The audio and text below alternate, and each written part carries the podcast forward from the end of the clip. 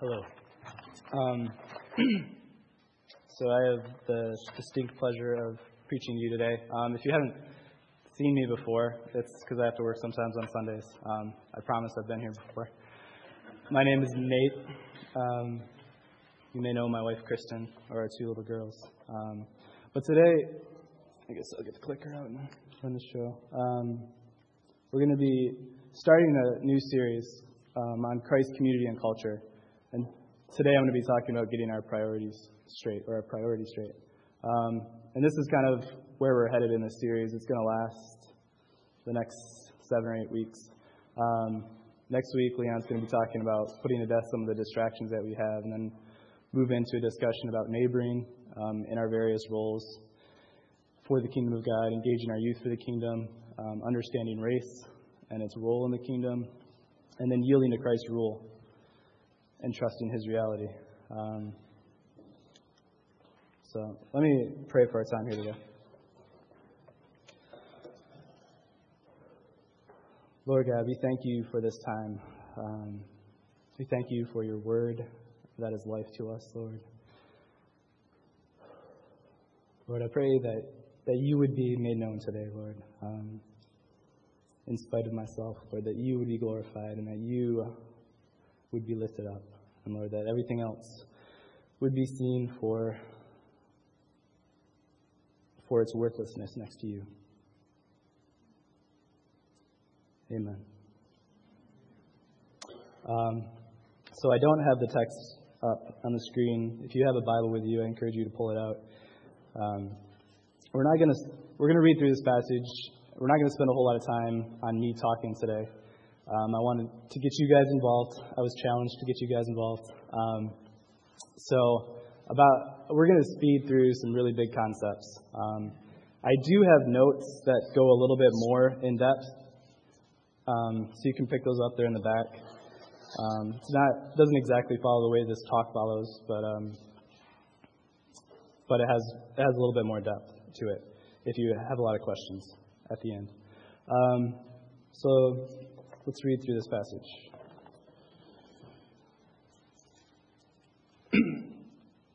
Do not store up for yourselves treasures on earth, where moths and vermin destroy, and where thieves break in and steal.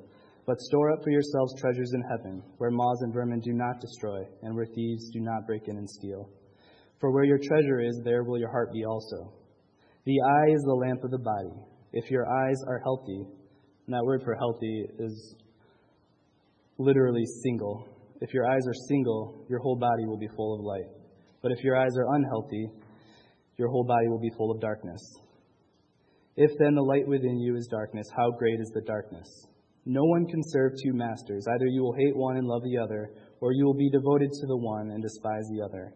You cannot serve both God and money. Therefore, I tell you, do not worry about your life, what you will eat or drink, or about your body, what you will wear.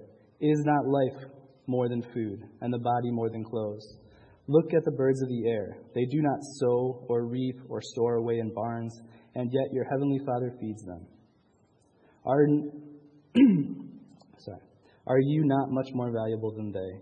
Can any one of you, by worrying, add a single hour to your life? And why do you worry about clothes? See how the flowers of the field grow. They do not labor or spin, yet I tell you that not even Solomon in all his splendor was dressed like one of these. If that is how God clothes the grass of the field, which is here today and tomorrow is thrown into the fire, will he not much more clothe you, you of little faith? So do not worry, saying, What shall we eat, or what shall we wear, or sorry, what shall we drink, or what shall we wear? For the pagans run after these things, and your heavenly Father knows that you need them. But seek first his kingdom and his righteousness, and all these things will be given to you as well. Um, so in this passage, there's four kind of one idea is reiterated four times, and it's the idea that our priority is God first and alone. In the first couple verses, it says, "Store up your treasure and thus your heart in heaven. Maintain a single eye for the light of the world. Serve one master, God, to the exclusion of all others, and then take your focus off of life's details, even the vital ones like you know, what you're going to eat today, or what you're going to drink today, or what you're going to wear. Like, those aren't small things. But those aren't to, those are not to be your focus. Um, and put it first on God's kingdom and His righteousness. Um, so that, so in applying a passage like this, um, you know, it's important to understand the terminology. Um, and that, to back up a little bit, that, that God first and alone idea is the one theme of Scripture from beginning to end. It's implied in the creation where it says, In the beginning, God. Everything flows from God. It's implied in God saying, You need to love me, you know, with all your heart, all your soul, all your mind, all your strength. It's the first commandment. You know, you shall have no other gods before me. It's God's insistence on being thought of as Israel's king and on Israel's um, Israel's God, the imagery of Israel's lover. You know, all through the prophets, God insists on being the first and most important thing in his people's lives. When he is not that, God's people cease to be God's people. Like that's the difference between unbelievers and believers. It's not that you know, that, that, not that you say God exists, or that you have the correct theology. You know, it's you know God is Trinitarian. Um, it's that you not only know those things, but you submit yourself to Him as the most important thing in life. So I chose the imagery of kingdom because I think it's very practical. Um, we get it wrong all the time, but it's practical nonetheless. Um, and if you've been at MacGaff for any amount of time, you've heard it defined something like this the rule of God in the hearts of humans. And I, I threw in angelic beings for completeness sake, but for, for our purposes, it's God's rule in our heart. Um, and though the imagery of kingdom and God ruling is, again, all throughout Scripture, we don't have time to read all that. So I just brought these two verses in. Um, both are spoken by Jesus in the Gospels. Um, the first, Jesus is talking to his disciples, and he says, The kingdom of God does not come with your careful observation, nor will people say, Here it is, or there it is, because the kingdom of God is within you. So it's not a geographical place. It's not Israel. It's not the United States. Um, the kingdom of God is within the, heart of his people. Um, and what sets his people apart is the second verse. This then is how you should pray Our Father in heaven, hallowed be your name. Your kingdom come, your will be done, on earth as it is in heaven. I just want you to notice the parallel passage, or the parallel idea there. Your kingdom come, your will be done. God's kingdom exists where his will is done. And you go back to the first one, that's in the hearts of his people. Um,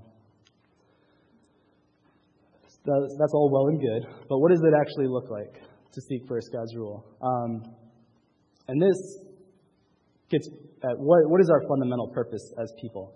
Um, now, to argue that it's consistent, again, from the beginning of creation to the end of time. Um, we are to be image bearers who multiply, and that is to be our everyday priority. It's not something that we do on Sundays alone. Um, and we, we see this idea repeated in a few different places, but obviously the, the image bearing and multiplication comes from Genesis, um, where God says, Let us make man in our image and our likeness, and let them rule over the fish of the sea and the birds of the air.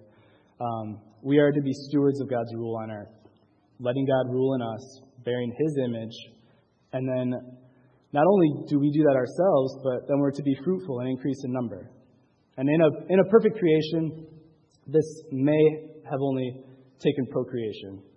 You know, we may have only had to have babies to make this happen. Um, we'll never know, but you can imagine perfect image bearers begetting perfect image bearers. Um, we don't have to worry about that. That's not our state. We're not perfect anymore. Um, we're fallen. And so now it looks, it's a little bit more intentional. Um, you know, this, this passage comes from the time where Israel is looking over the Jordan onto the promised land. And and Joshua was giving them their like last pep talk. Um, and so he's kind of summarizing the law that had just been given to them by Moses. And he says, Hear, O Israel, the Lord our God, the Lord is one. Love the Lord your God with all your heart, and with all your soul, and with all your strength. These commandments I give to you today are to be upon your hearts. Impress them on your children. Talk about them when you sit at home and when you walk along the road, when you lie down and when you get up. Tie them as symbols on your hands and bind them on your forehead. Write them on the door frames of your houses and on your gates. It's intentional multiplication of God's rule. You observe and you pass on. Now, it's not, this is kind of, if you look at it at one glance and you don't take the rest of the Old Testament with it, you might think, well, we just do that to our kids. Um, so this is like multiplication within families still. Um, I would argue that you can see that it's not within the Old Testament. Even in God's commands to Abraham, he's like, your children in your household, like whoever is among you, whoever's around you. Um, but then, you know, if you didn't believe that, we could go to the New Testament and see the Great Commission, which we hear a lot about at Mac Um, and you see again, this is Jesus speaking to his disciples at the end of his time on earth. And he's giving them one last pep talk, summarizing everything he's just taught them in the last three years. Um, so this is given to disciples who are the equivalent of image bearers. We don't totally lose our image bearing capacity, but we have to yield um, to God wholly to recover it. So that's, that's being a disciple of Christ, a follower of Christ, a believer.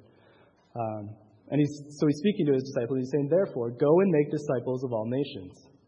You know, multiply, baptizing them in the name of the Father and of the Son and of the Holy Spirit, and teaching them to obey everything I have commanded you. And surely I am with you always to the very end of the age. Again, observation of our, our fundamental command as humans to bear God's image, which is godliness, or Christlikeness, or the fruits of the Spirit, however you want to look at it, and then to pass that on, to multiply that in other people. Now, we don't get to cause growth in other people. Like, that's totally God's doing. But we have a responsibility to be very intentional, intentional about planting seeds and watering them and walking alongside people um, so don't ever think it's up to you to get it done. Um, the ultimate success and failure of whether someone is, is not whether someone comes to Christ or not, in, in our terms. Um, in our terms, it's being faithful with image bearing and multiplication. Um, so, so bearing God's image for us is kind of twofold we have to die to ourselves first. Um, and this, again, is an active and intentional process. It's not something that just happens as we go to church. We don't, death doesn't happen by osmosis. Um, it doesn't happen as we just read the word. We have to search out sin and put it to death in our lives. That's the imagery of Scripture. Put to death. You know, cut your arm off, root, uproot. Um, like it's very, it's very graphic language because it's an intentional process. Um, and the goal is not just to stop sinning. The goal is to get rid of everything that distracts you from the kingdom, whether on the surface it seems good or bad. And that is one of the things I think we, yeah, we miss out on as Christians, and we'll get back to that later. But um, so the, the other part of the other half of this is life in Christ. It's possible only through the Holy Spirit living in us, which every person who believes in God has the Holy Spirit in them. Um, and it and it looks like bearing all of Christ's communicable attributes. We don't get to be all knowing, we don't get to be all powerful or all good, but we get to be you know, we get to have love, joy, peace, patience, kindness, compassion, mercy, justice. We get to do those things. We get to make God famous by shining His light um, to the world. And it encompasses our thinking, speaking, and doing. A lot of times when we we come to Christianity and we have things that we're good at, or we have like things of personality lends to. Some of us are more gentle than others. I am not gentle. Um, so that's not something I tend to. So if left to my own, de- if left to my own devices, I would, you know, choose other parts of Christ's attributes. Like I would, you know, go for truth or, um, you know, justice, and the compassion thing I leave to the side. But we don't get to do that. Just like we have to put to death all of sin in our lives, all of it, every distraction, we don't. We have to put on all of Christ. Um, there's a there's a parable that Jesus tells about uh, about this wedding feast, and this king invites a bunch of people to his feast, and all of his friends turn him down, and he invites, you know, the the people from the beggars and the people who are just sitting around on the road and stuff. Um, and the only thing they have to do is put on the wedding clothes when they come in. He's got these beautiful clothes waiting for him. Um, there's one guy that doesn't do that. He's like, no, I'm good. I like my rags. Um, and Jesus, or the king, Jesus, says, all right, well, then you need to leave. Um, like, he didn't want to put on Christ. He, just, he, wanted, he wanted the benefits of the, the wedding feast without adopting its culture, without adopting its values. Um, so that's, that's image bearing in a nutshell. And image bearing kind of overflows into multiplying God's rule. Um, and from the Great Commission, uh, that's a good question. It's, I believe it's found in Matthew. I'm not sure. Does anyone know where that is found? It's in the Bible somewhere. That's what Frank says.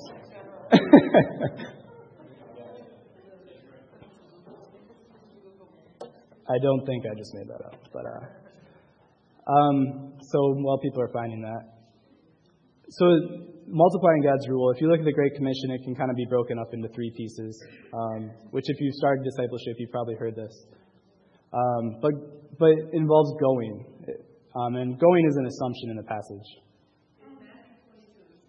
Matthew 22. Verse?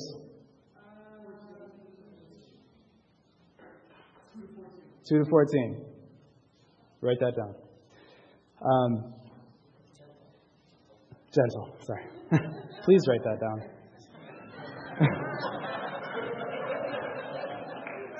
um, all right, so multiplying God's rule in others means going. And it, again, it's an assumption in the passage. It's as you're going, um, which essentially means placing ourselves in a position where we can meet the spiritual and physical needs of the world around us. And an emphasis on spiritual and physical. Because um, again, we have, we all have things that we gravitate towards. Some of us gravitate towards spiritual truth, and we just want to preach the gospel verbally. Um, and other of us just want to, we see the needs of the world around us, and we just say this must be the real point of the gospel to meet these needs. Neither is the real point. They're the same point. Okay? You don't get to take them apart, or you lose the gospel. Um, so you have to be in position. You can't remove yourself. You can't. You can't have like a monastery, or you can't go out into the middle of a desert as an ascetic and just be there. That's not. That's not fulfilling this. Um, and we are to be baptizing, which probably brings up the image of water baptism. But the word here is like initiating into God's fold, um, which is essentially evangelism. We're bringing in people from outside the family of God into the family of God. Um, and we do that through our words and our deeds. Um, because you know, image bearing is all of us. We are image bearers. It's not what we say. It's not what we do. It's not what we think. It's all of that. Um, and then we are to be teaching. And teaching is what we most commonly think of as discipleship. It's that intentional training of believers, raising them up to become believers who not only you know can walk their faith, talk their faith, but can multiply their faith um, through these avenues. All right, so that was that's all most of the scripture you're going to get for today. Um, now I would I just kind of want to explore as a body what that actually looks like. So this is going to be interesting. But uh, we're going to look at three things um, how we can use our time, our talent, and our treasure for God's glory. And I'm going to make this fall probably, but. All right. Can everyone see that reasonably well? All right. Um, but you guys have to do a lot of talking now. You guys get to do a lot of talking. Uh, let's see. Um, so the first thing we're going to look at, and it, remember, it's like a preeminent idea. How do we make this the first important thing in our life? Um, so time. And I'm going to pick on one of my disciples first. Um, Caleb, what is one way that you have seen this done or can imagine it being done, like putting, making God a priority with our time. evangelism and talking to our neighbors, and then as well um, discipleship.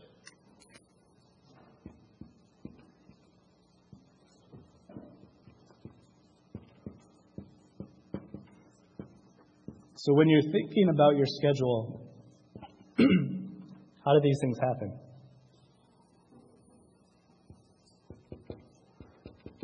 Does that question make sense?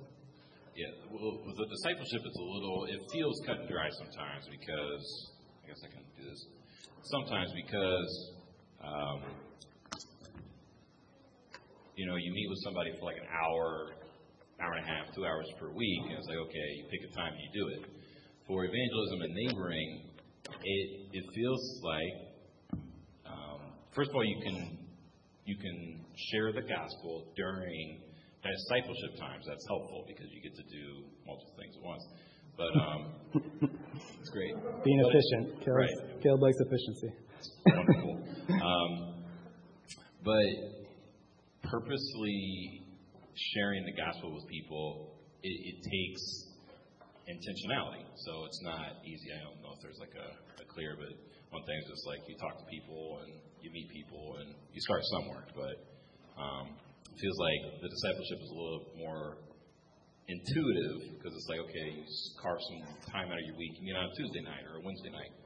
But evangelism is a little more like, well, I'm going to try to figure it out. So. Okay. So I want to, Caleb used the phrase carve some time out.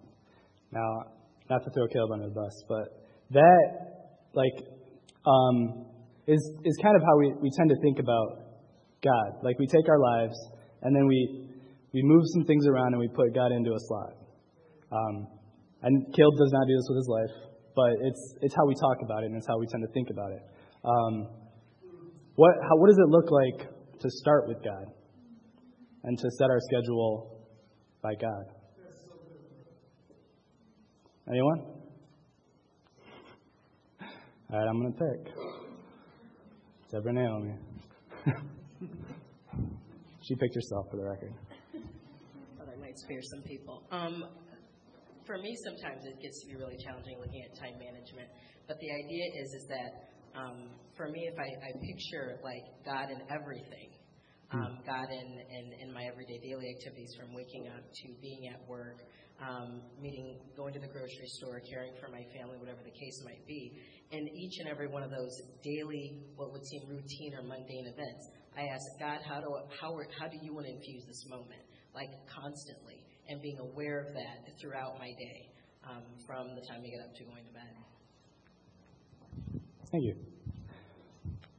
Um, I think that's good. I think um, there's a danger even in that to be adding God into what we're already doing. Um, I'm not trying to scare people away from talking, honestly. Um, but no, I mean, th- this is like something we have to we have to really like think about. Alvin. So, like, again, like, what is it? I guess the next step from there would be how do we choose what we're doing in ways that allows for image bearing and multiplication? Starting there. You know, but you can answer another question if that's what you're. no, no, just kind of like with time and just, um, you know, I kind of just look at all my priorities. You know, that I need to have time with God. I need to have time uh, with my family. Need to have time fellowshipping, and I need to have time serving in the community and proclaiming the gospel. And so I just look at the calendar, and uh, for our house, you know, there's a week where the focus is discipleship. But then the next week, the focus is mission. And so that week is when, you know, we hit the streets or, you know, meet the neighbors. And, you know, and um, the way it kind of play out in our house is witnessing, neighboring, but we're just intentional. We just kind of make sure that everything we're supposed to do is laid out. And then any other things like a recreation or something like that, you know, that gets added in accordingly. So. Thanks. And the, the way that might play out um, is like a lot of times people come to MacAv, and I, I did this too when I came to MacAv, but uh,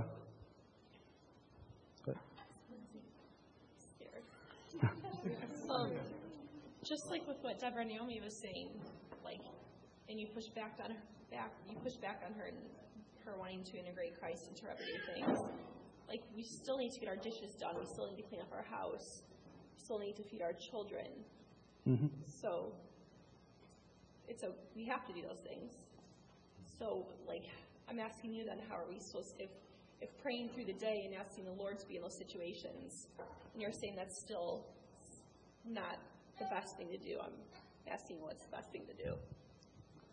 I'm asking you to tell me. No, no. Um, I'll get to you in a sec. Sorry, I'll go up front so you guys don't all have to look backwards. Um, okay, it's not. It's not that that's a bad thing. I'm sorry if it came across as that's a bad thing. Um, it's that there's something different about starting with God than about adding Him into the things that we have to do. Um, there are some things that we have to do. I think our list of have to dos are a lot smaller than we think. Um, and even the things that we, we choose to have to do, like starting a family, which creates more dishes, more diapers, like that's something we choose to do because it helps us bear God's image and multiply. If it doesn't, we shouldn't be doing it. Um, so that does that make sense? Is there? Do you understand that difference? Um, so we can glorify God in things, but in terms of setting up life's details, we choose the details that we have to do, and to a certain extent, um, because they allow for this. I think Chris is next. Um, and kind of along those lines, I, I sometimes I think that sometimes I think the details can be a little bit of trouble, but it, for me, it's more of a mentality shift. It's saying, you know what, people are going to duplicate me, whether I'm smoking cigarettes or loving Christ, getting drunk or serving, um, and I mean, whether I like it or not, they're going to duplicate everything about me my kid, my wife, my neighbor. So, what do I want them to duplicate? Um, it really isn't attention to detail. It's more saying, do I really love my neighbor? Am I living the life that that I want them to live as well. Um, so that, that's what it looks like in my time. It comes from that focus of saying, I'm called to love God and I'm called to love my neighbor. Um, so, how do I want to live? Uh, I mean, it's that selfish versus service thing that I'm sure all of us struggle with. So, if I want everybody to hang out on the computer and look at porn, that's what I should do. I could hang out on the computer and look at porn. If I want to love Christ and serve, I should love Christ and serve. Um, that's what it's about for us. We'll take one more for a time and then we'll go to the next one. Um, I think as a mother, also, sometimes our greatest ministry is realizing that my main ministry is discipling my children my even if though I work outside the home, one of my main things is duplicating a love for God and a love for Christ within my children and mm-hmm. showing them what it means to be a disciple of Christ. That is my first calling as a mom is to point them Godward. And it is very easy to get caught up in all the details of there's laundry to be done, a kid got sick, there's a doctor's visit to be made. But how do I show love even as I discipline my children? How do am I showing them God's love and grace and pointing them to Him? Mm-hmm. Am I modeling that to other moms around me as I take my child to the doctor, as I deal with issues that come up in the schooling mm-hmm. and things like that? Do I show forth Christ's love as I go about those daily necessities of life. Yeah, um, I totally agree with that. I, um, one of the dangers as a parent, um, and I think as a husband and wife, and one that one thing that's encouraged in our culture as Christians is to to focus entirely on our family. And I, you weren't saying that, um, but I just want to make sure we're not hearing that that our family trumps this. Like, the way we treat our family is part of this. It doesn't come ahead of this. Um, we have families because they encourage image bearing and help multiplication. And our mission doesn't stop with our family, we simultaneously reach our neighbors at the same time. Um, thank you for talking. Um, more opportunities to come. So, next, exploring, you know, what does it look like to use our talent to encourage our own image bearing and our own multiplication? And I don't, I want to make a distinction here between talent and spiritual gifts. I am not talking about spiritual gifts. We often think of, we often use them synonymously. You know, oh, I'm, I'm gifted in this, I'm gifted in that. And then we talk about being called to something because we're gifted in it. Um, I don't have time to talk about that here, but that's not what I'm talking about. Um, this is just, you know, what skills do you have? And, you know, what skills could you have? And how should you pursue those or develop those or drop those um, to encourage image bearing and multiplication? You know, just because you're good at something doesn't mean that you pursue it.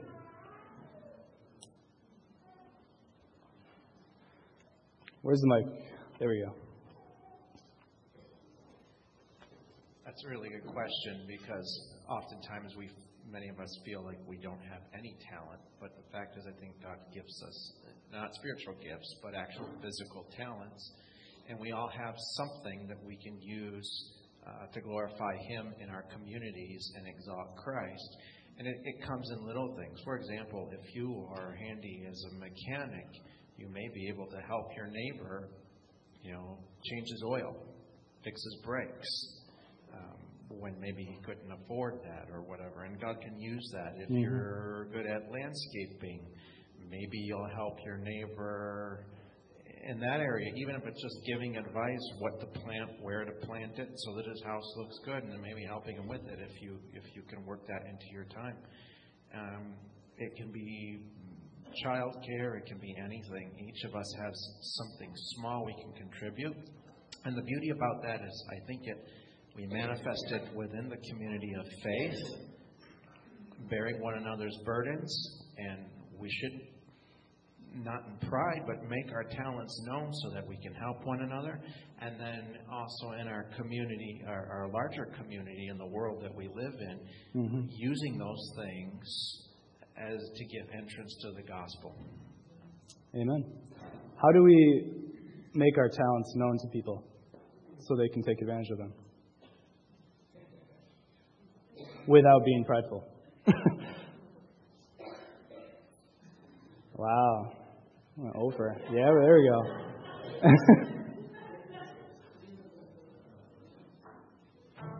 okay, so I guess one talent that people have told me that I had, I can I can do hair, and um, I think my experience in college was with African American women, like causing them doing their hair for free, which was hard most of the time because I was a broke college student, but um, like just feel I feel like giving that gift to women and saying, you know what, hey, you don't have to, you know, conform. You don't have to um, straighten your hair to look like everybody else if you don't want to. Like this is how God created you to be. This is, mm-hmm. and I think that was a way to minister to women um, on campus, and it actually started a huge movement amongst African American women on campus, like embracing their kinks and their curls, and you know, embracing who God created them to be. And it actually, you think that hair is very superficial, but it's not because it, it causes it causes you to realize who you are and who God created you to be, and it it causes you to look at yourself and look at God differently. So I think in that way you can you can minister. Praise the Lord. Another thing, I'm sure those sessions didn't take five minutes.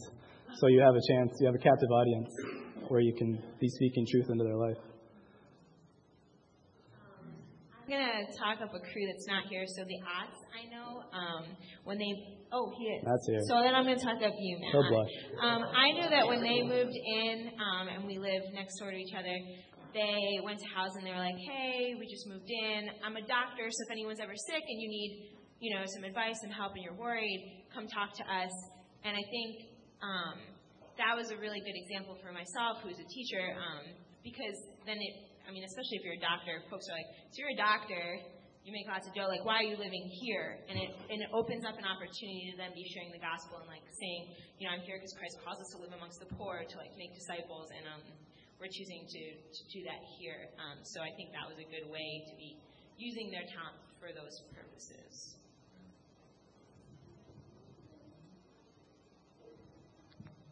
Um, I'd say it was more my wife's doing. She's good. Um, I think talents can be uh, twofold. I think they can be used as a like an avenue to get into people's lives. Um, like if you're doing like carpentry work, you can be sharing the gospel doing that, um, or whatever you feel like you're doing, law, teacher, medical, anything. Um, then I think the other thing with talents is you can choose who you uh, like serve.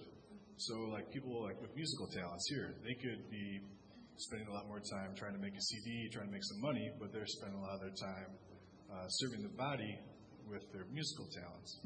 And so I think the same thing can be applied to other ways uh, as well. It's just who you want to serve and also just using it as a tool to share the gospel.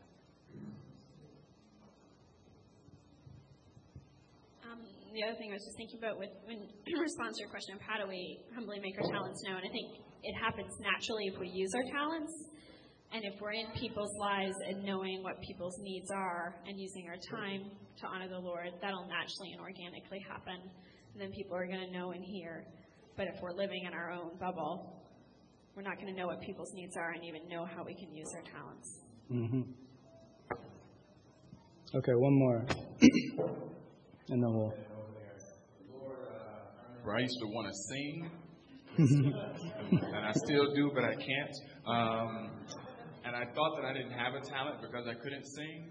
Uh, but I just remember like the Lord continuing to show me that one of my talents was in networking and bringing people who don't have resources with people who do.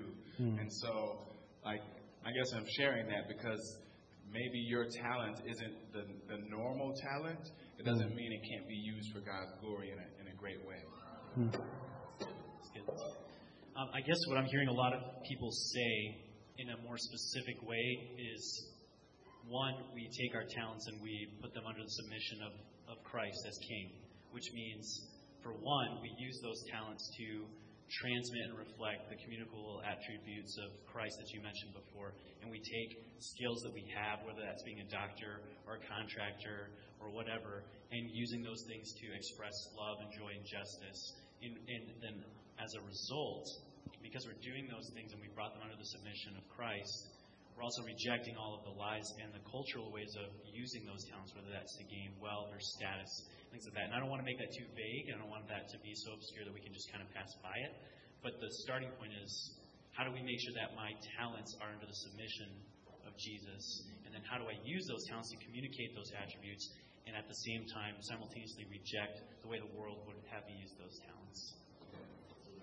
Thank you.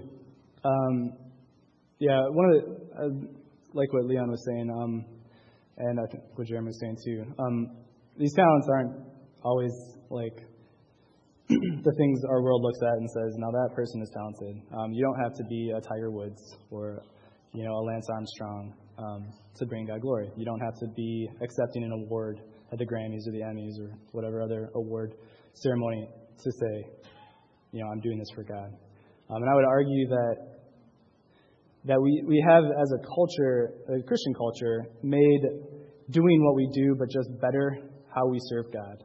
Um, and I and I think we're missing out there. If we if we just say, well, I you know I've come to Christ, I am good at sports or writing or whatever. Um, the better I do those things, the more glory God will get. Because if you look at the tops of pretty much any field, you probably won't see a Christian. Just throwing it out there, but you probably won't see a Christian. Um, and in part, that's because those people have made that their God. The way you get good at something is you sell yourself to it. Um, I had the opportunity to run in college track. Um, it was a lot of fun, um, but it took a tremendous amount of time. Um, hours and hours a day spent honing a, a skill. Um, and that's that wasn't necessarily redemptive. Um, I didn't win very many awards, so I never got the chance to say. And I just want to give the glory to God. Um, so, so I mean, you know, if you never if you never make it to that point, you know, how how are you using your talents, whatever they are? Um, I think some some of the needs were brought up earlier in in the service about like taking care of kids. Um, that's a that's a talent that gets overlooked. That's a a skill that gets overlooked.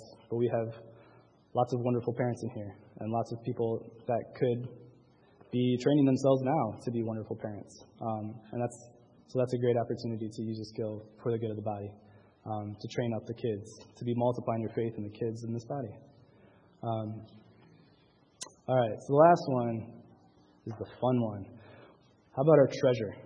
And by our, our treasure, I mean money, cars, books, houses, clothes, food. How do we how do we use it's it's God's treasure, by the way.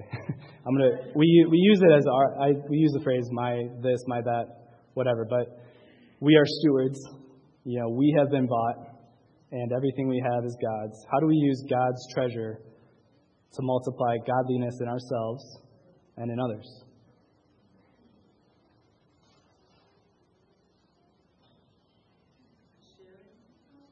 Sharing with how do you how do you make sharing a way of image bearing? Is it just by sharing itself, or is there is there more to it? Sharing with those around us that don't have access to the treasures that we've been blessed with. Yeah, so you'd be showing you'd be modeling compassion on physical needs um, or kindness. Is there other ways of giving? Well, you can just speak. I'd just like to say I, I loan out God's tools quite a bit you like some back? Frank wants his tools back. That... No, but I. I mean, he wants God's tools back. I got a sign up. Um, no, but I do think if you have access to, to things that people may need, that you can, even if it's just time or, for instance, tools, that somebody can accomplish something on their own without having to drop a lot of money. I think that, you know, I just think that models well. So.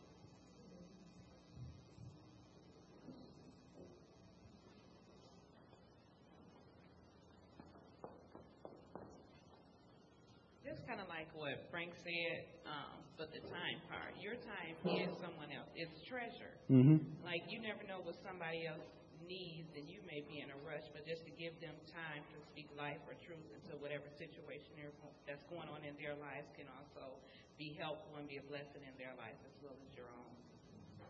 Yeah, I think one of the one of the biggest obstacles for myself and I think a lot of other Christians to bearing God's image is being in a hurry all the time, like having a place to go, like the next thing to do, I'm kind of focused on the next thing all the time. And so, like the you know in the parable of the Good Samaritan, you have two people that just want to get somewhere, and then you have you know the Samaritan who who stops what he's doing, takes time, um, takes his money, and pours it into this you know this man who's broken on the side of the road. So I guess the yeah you can hand that over, but so the core, you know, what, what would you do about that? You'd have to make yourself less busy and change your mindset about, you know, the importance of the next thing. Um, well, I just, first of all, I think that sometimes we can make our talents our treasure.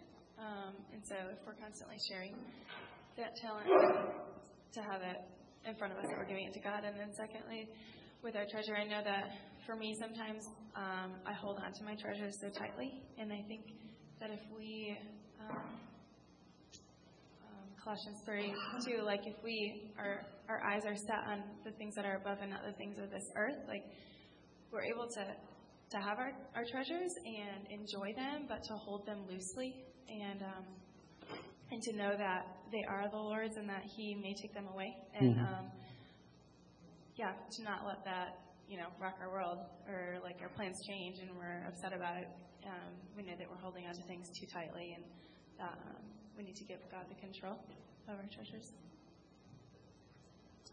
How do we give God first importance with treasure, not just kind of an add on importance?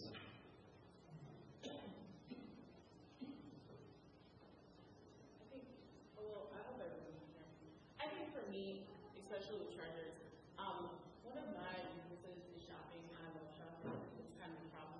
Um, but, oh, thank you.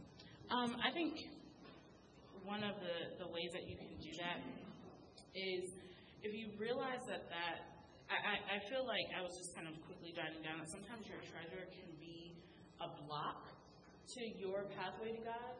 And I think if you realize that and you can consciously let it go, I think that I don't know if this is answering your questions. I think maybe that that sometimes is the best way to do it, and that can be really really difficult. Um, so yeah, that's my. Yeah. All right. um, yeah, I think it's not just a conscious process, but it's actually a physical process. Like when, you know, when Jesus talks to the rich young ruler, he doesn't just say, "You need to, you need to cultivate an inner detachment from your wealth." He says you need to leave it. That's not a that's not a universal command, but that's again getting at that, getting away like getting away from the idea of thinking um, just sin is bad, but getting away from like putting to death our distractions as well. Like we cut them off. We don't we don't carry them and hope they don't affect us. Hi. Um, I think the way that I'm thinking about treasure in heaven versus treasure on earth, and they're all sort of related, like um, this idea of investing eternally. So whether it's my time or my or, or my brain or whatever it is, um, what will last forever? You know, long after we're all dead. Uh, Mhm. The time that or energy that I put into like a job application for something cool I'll do in the next five years versus a relationship um, that will, you know, counted in heaven. You know. Yeah. Um, so I think that's the way I'm thinking about it. Yeah, and then I think that's the last comment we'll take. Um, in thinking about storing up treasure in heaven, I'm glad you brought that up. Like, there's a parable about the, a shrewd, or it's called the shrewd servant or the unfaithful servant, or something like that. It's kind of an odd parable. It's a little hard to understand at first, but this this guy who's a steward of his master's money again, um, he is found to be, you know, not doing a good job. He's, you know, he's fixing the books, whatever. And he finds out his master's going to fire him. And so he has like a few hours left with the books. And he brings in all of his master's debtors and says, All right, you know, you owe 500, let's make it 100. You know, you owe 10, let's make it 1. Um, and so he, he marks down all these people's debt in order that he would have friends afterwards when he no longer has a job. That parable isn't meant to say, fix books, do whatever, um, do whatever you want with them to make friends. But Jesus, you know, Jesus says the point of that is use what you have right now to make friends for yourself in eternity. Multiplying ourselves, um, which includes image bearing, is how we make friends for eternity. Like that's that is treasure in heaven. It's not a big house. It's not a crown. It's not a bunch of you know chest full of gold or rubies or diamonds or whatever you like. It's not that. It's people. That's heavenly treasure. You get Christ, and all these people get to enjoy Christ with you. Um, that's that's how we you know can measure our decisions in ways that store up treasures in heaven. All right, so that's probably over, but uh, here's some. I just took one of these, the treasure one, and looked up some principles. We'll kind of fly through this, but the first the first thought is you know getting a, an honest job, like you know, glorifying God doesn't mean that all you do all day is pray and preach and maybe eat. Um, but, you know, Scripture, as Eric says, is pro job. um, and so are we. But, you know, this, this passage from Second Thessalonians says, you know, if a person can work but isn't willing to, they shouldn't eat. Like, this is serious. Like, lazy people need to be challenged. Um, we need to we need to work, um, and you know, work was an institution that came before the fall. It was it's part of God's provision for us. It's good for us. Um, and once you know you get your paycheck, give to give some to God before you give to yourself, before you account for your needs, um, before you account for you know what am I going to wear, what am I going to eat, what am I going to drink. Give some to God. Um, and that's the principle behind tithing. That's the principle behind first fruits in the Old Testament.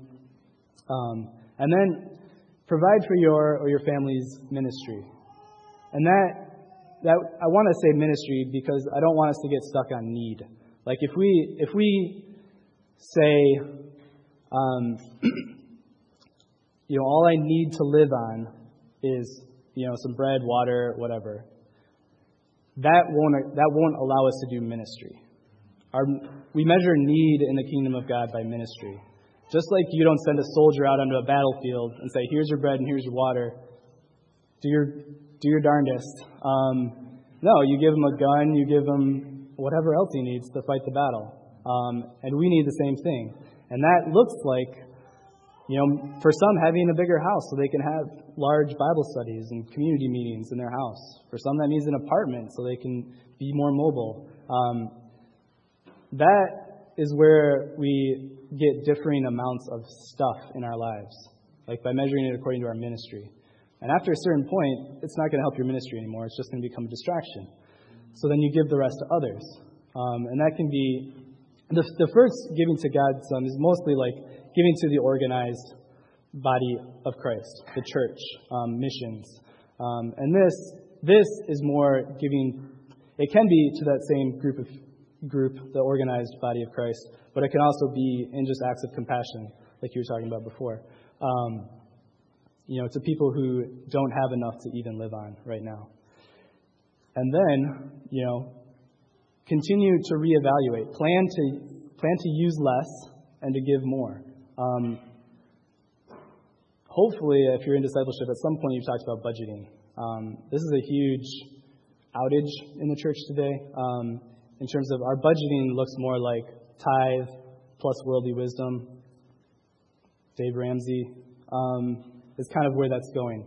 Um, but this this is our, our stewardship points to God. It doesn't point to security, peace of mind. It doesn't do that. Um, so our budgeting has a goal, and it's image bearing and multiplication.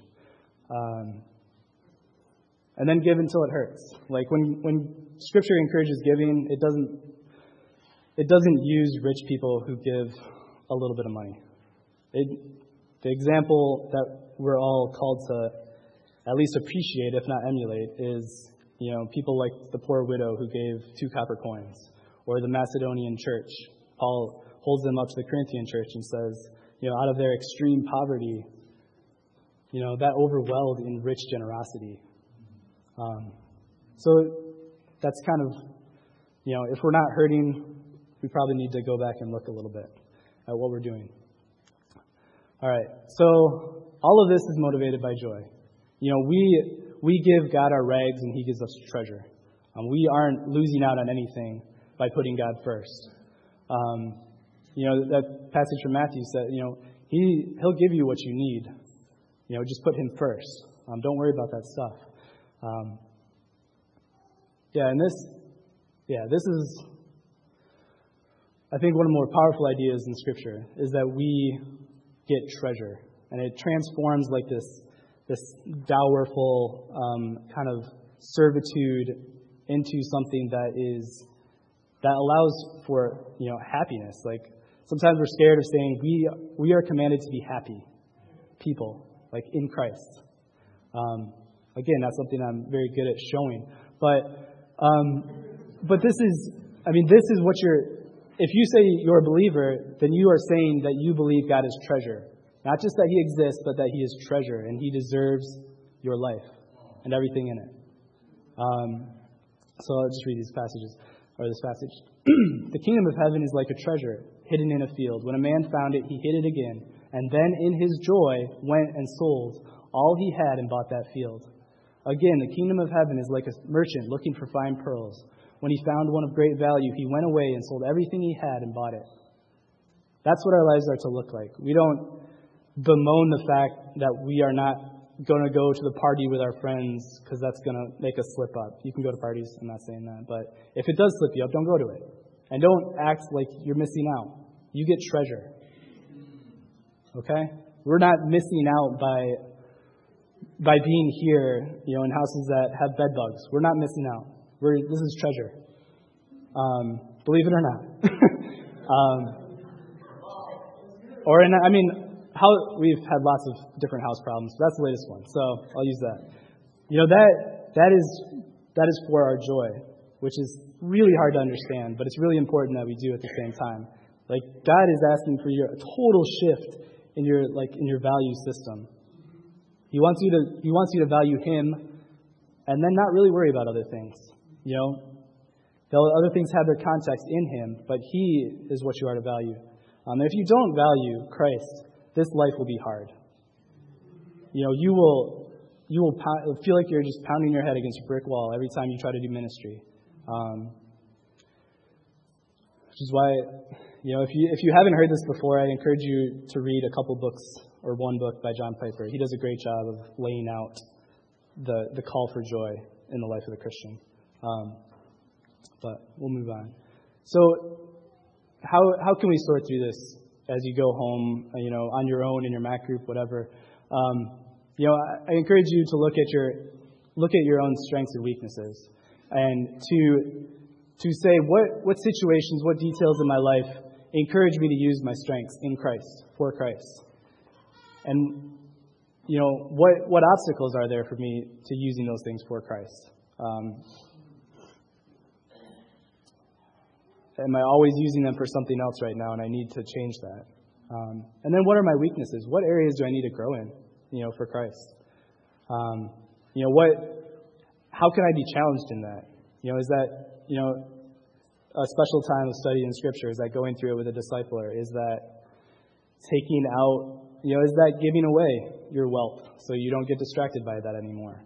Um, this is, yeah, the, the possibilities are really endless. Like this should lead to drastic change in our lives when we understand this God, God first motif in Scripture for real.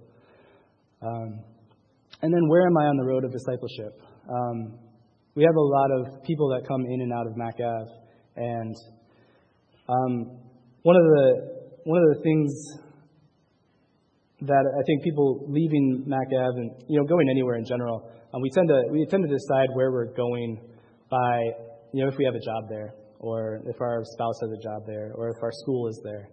And we give very little thought to its effects on our, our growth as Christians. Um, and there are, there are good churches in other places, um, for sure. And but we usually we usually say, okay, I have a job there. Now I'm going to look for a church, and that's, I mean, that's the wrong priority. Like, right? God's God comes first.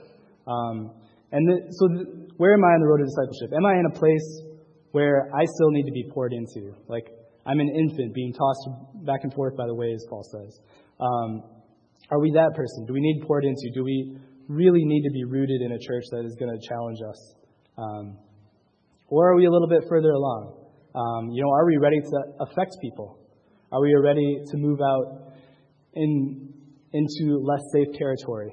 um, as Christians and you know start multiplying people. Um, if you are, then you could probably go anywhere. You know, you could be a missionary in the middle of Pakistan. But make sure you're there before you go. make sure that that's where you know your heart is, um, and get godly counsel on that before you before you assume that you're that mature. Um, so, so in answering those questions, you know, Look at look at life's details. You know how you spend your time, how you spend your money, and you know what needs to stay. What is encouraging me to use my strengths? What's you know challenging my weaknesses right now? Is that a discipleship relationship? Is that you know a, um, you know is the is a situation at work you know challenging me to grow, not just you know not just a hard situation. Um, and then what, need, what needs to go? Like, what is a distraction to me right now? And I really encourage you to spend some time on that one. And I mean, I would suggest like making a list. Like, get it in front of you and like think about the different components of your life. Divide it up however you want to. But then think about one by one how they encourage or discourage you from pursuing the gospel. Um, and then what needs to be added? Am I not in discipleship, but I ought to be? Am I am I in a rela- or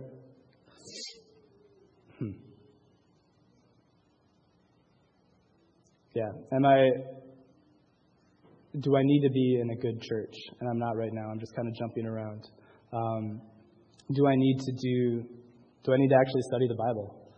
Do I need to actually tithe? Do I need to do a lot of the basic things that I just haven't been doing before? All right, we're almost done. Um, so, a warning to the distracted, and I, want, I really just want to hammer home like how serious this is, um, because because it's all over Scripture, because it's you know the backdrop of every you know Sunday school story, this God first mentality, we kind of miss it. And I just want to read through this. You know, so this is Jesus, and he's walking along with a bunch of followers. Um, and they say, you know, as they were walking along the road, a man asked him, I will, or a man said to him, I will follow you wherever you go. And Jesus replied, Foxes have holes and birds of the air have nests, but the Son of Man has no place to lay his head. He said to another man, Follow me. But the man replied, Lord, first let me go and bury my father. Jesus said to him, Let the dead bury their own dead, but you go and proclaim the kingdom of God. Still another said, I will follow you, Lord, but first let me go back and say goodbye to my family. Jesus replied, No one who puts his hand to the plow and looks back is fit for service in the kingdom of God. Those are really hard statements, um, especially in a culture, a Christian culture, where we're encouraged to focus on our family. Um, you know, make that our preeminent pursuit. Um, you know, there's one man is not going to follow him, presumably because of comfort. Um, the other two are probably not going to follow him because of cultural or fa- family distractions. Um, you know, would, would we pass that test? Would we follow Christ if he said that to us?